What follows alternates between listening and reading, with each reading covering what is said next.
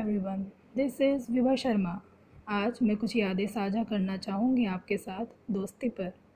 वैसे तो दोस्ती पर आप सभी ने बहुत किस्से, कहानियाँ और कविताएँ पढ़ी भी होगी और सुनी भी होगी, जिनमें मोस्टली बैंक बेंच अड्डा होती है दोस्तों की शैतानियों का बैक बेंच जहाँ पर दोस्तियों की शुरुआत होती है।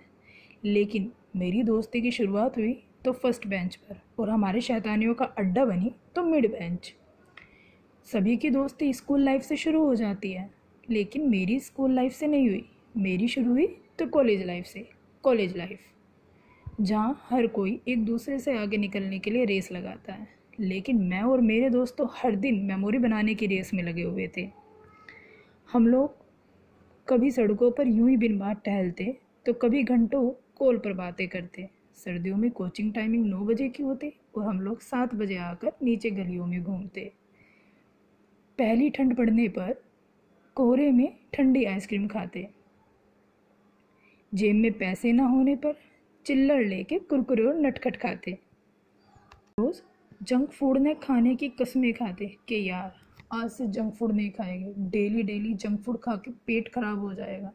लेकिन जैसे ही मोमोज, बर्गर के ठेले दिखते, तुरंत खाने के लिए पहुँच जाते सामने सर लेक्चर ले रहे होते थे और हम लास्ट पेज पर अपनी ड्राइंग बना रहे होते थे। चिट्स में बातें करते थे फ़नी निकनेम्स निकालते थे। लेक्चर के चलते चलते फ्रेंड्स का लंच तक खा जाते थे।